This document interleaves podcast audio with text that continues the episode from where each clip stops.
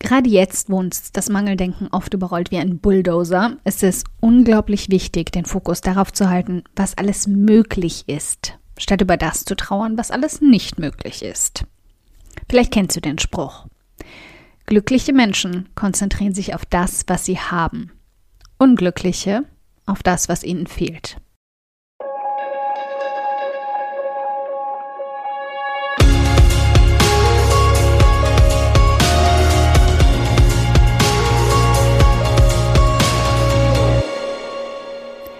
Hi, ich bin Karina, Gründerin von Pink Kompass um 180 Grad und der Feminine Jazz und teile hier im um 180 Grad Audioblog alles mit dir, was in meiner Selbstständigkeit funktioniert und was nicht. Wir knacken meine Strategien rund um Marketing und Mindset, denn Erfolg beginnt in deinem Kopf. Folge 124. Elf heikle Fragen an deinen Kopf und elf Antworten, die deinen Kontostand bestimmen. Ich sehe mich bei diesem Satz mit den glücklichen Menschen immer mit einem Stück Torte vor mir auf dem Teller. Schokotorte mit einem rosa Marzipanmantel und jede Menge Schokostückchen drin. Ich wäre damit absolut glücklich.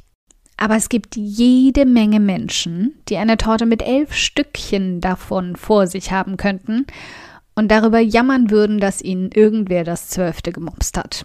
Und jetzt was fehlt. Ich weiß nicht, ich schwör's. Also wer glaubst du ist glücklicher, zufriedener und hat tatsächlich mehr von der Torte? Mit deiner Einstellung zu Geld ist das ganz genauso. Je mehr du darüber klagst, was fehlt, desto mehr wirst du immer auch deinen Fokus genau darauf halten und im Mangeldenken versinken. Stattdessen hilft es, unseren Kopf mal nach rechts und links zu drehen und zu schauen, wo es überall Tortenstücke zu ergattern gibt. Und bevor du es überhaupt merkst, kannst du aus all diesen Stücken drei Torten basteln. Dann vier und irgendwann fängst du an, vor lauter Torte zu kotzen. Ja, Scherz. Nur ein kleiner Scherz. Zum Glück erzeugt Geld selten Brechreiz. Und soweit ich weiß, ist auch noch niemand an zu viel Geld erstickt. Auch wenn man das ganz gerne sagt. Denn das Beste nämlich daran, sobald du zu viel davon hast, kannst du es einfach weiterleiten. Okay, okay. Bevor wir uns aber darüber Gedanken machen können, lass uns erstmal schauen, ob dein Kopf überhaupt wirklich auf Tortenstücke ausgerichtet ist oder noch dabei ist, das Taschentuch über die fehlende Ecke in der Torte zu zücken.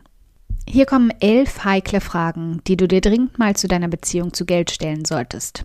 Am besten jeden Tag ein bis drei für die kommenden Tage und die einen kräftigen Einfluss darauf haben, wie viel Geld du in dein Leben ziehst.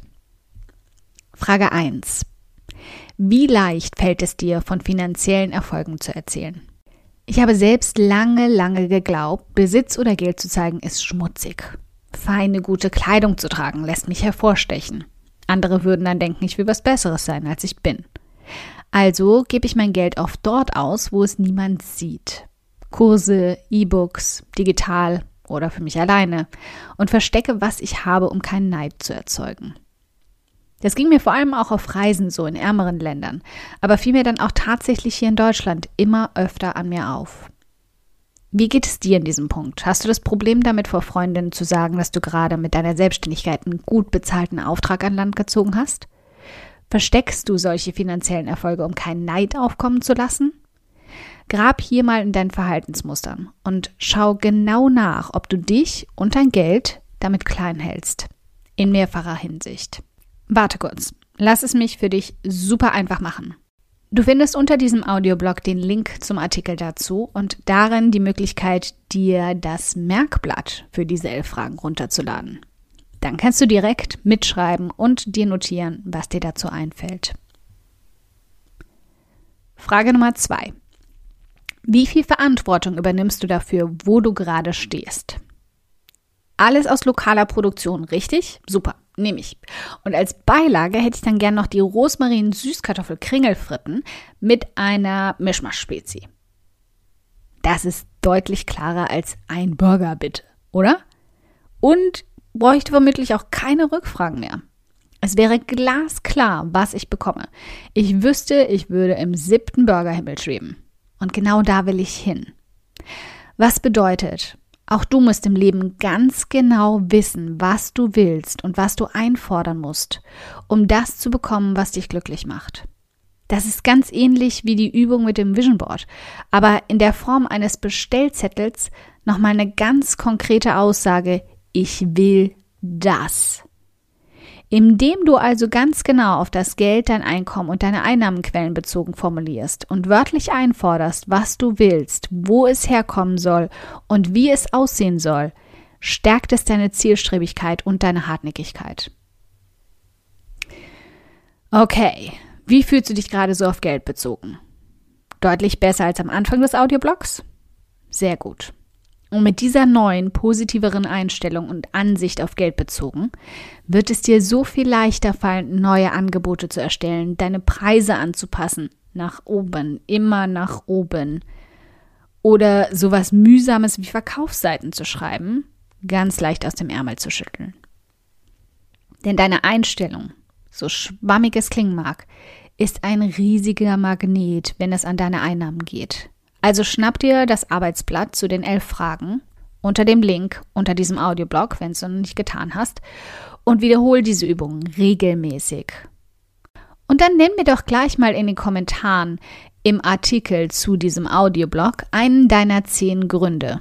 Und ja, das ist eindeutig zweideutig gemeint.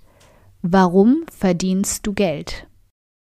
Okay, wenn du dir jetzt denkst, meine Güte, Karina, für diesen Audioblog möchte ich dich gern abknutschen. Der ist ja einfach augenöffnend.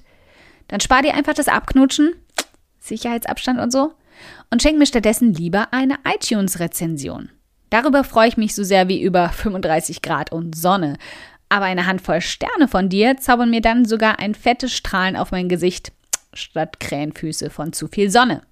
Wie du das machst? Ganz einfach. Ein oder zwei Sätze helfen schon dabei, dass ich noch mehr Frauen erreiche und auch ihre Gedankenknoten zum Platzen bringen kann. Klick dazu auf Bewertungen und Rezensionen, danach auf eine Rezension schreiben und lass mich wissen, wie du meinen Audioblog findest. Ganz lieben Dank im Voraus.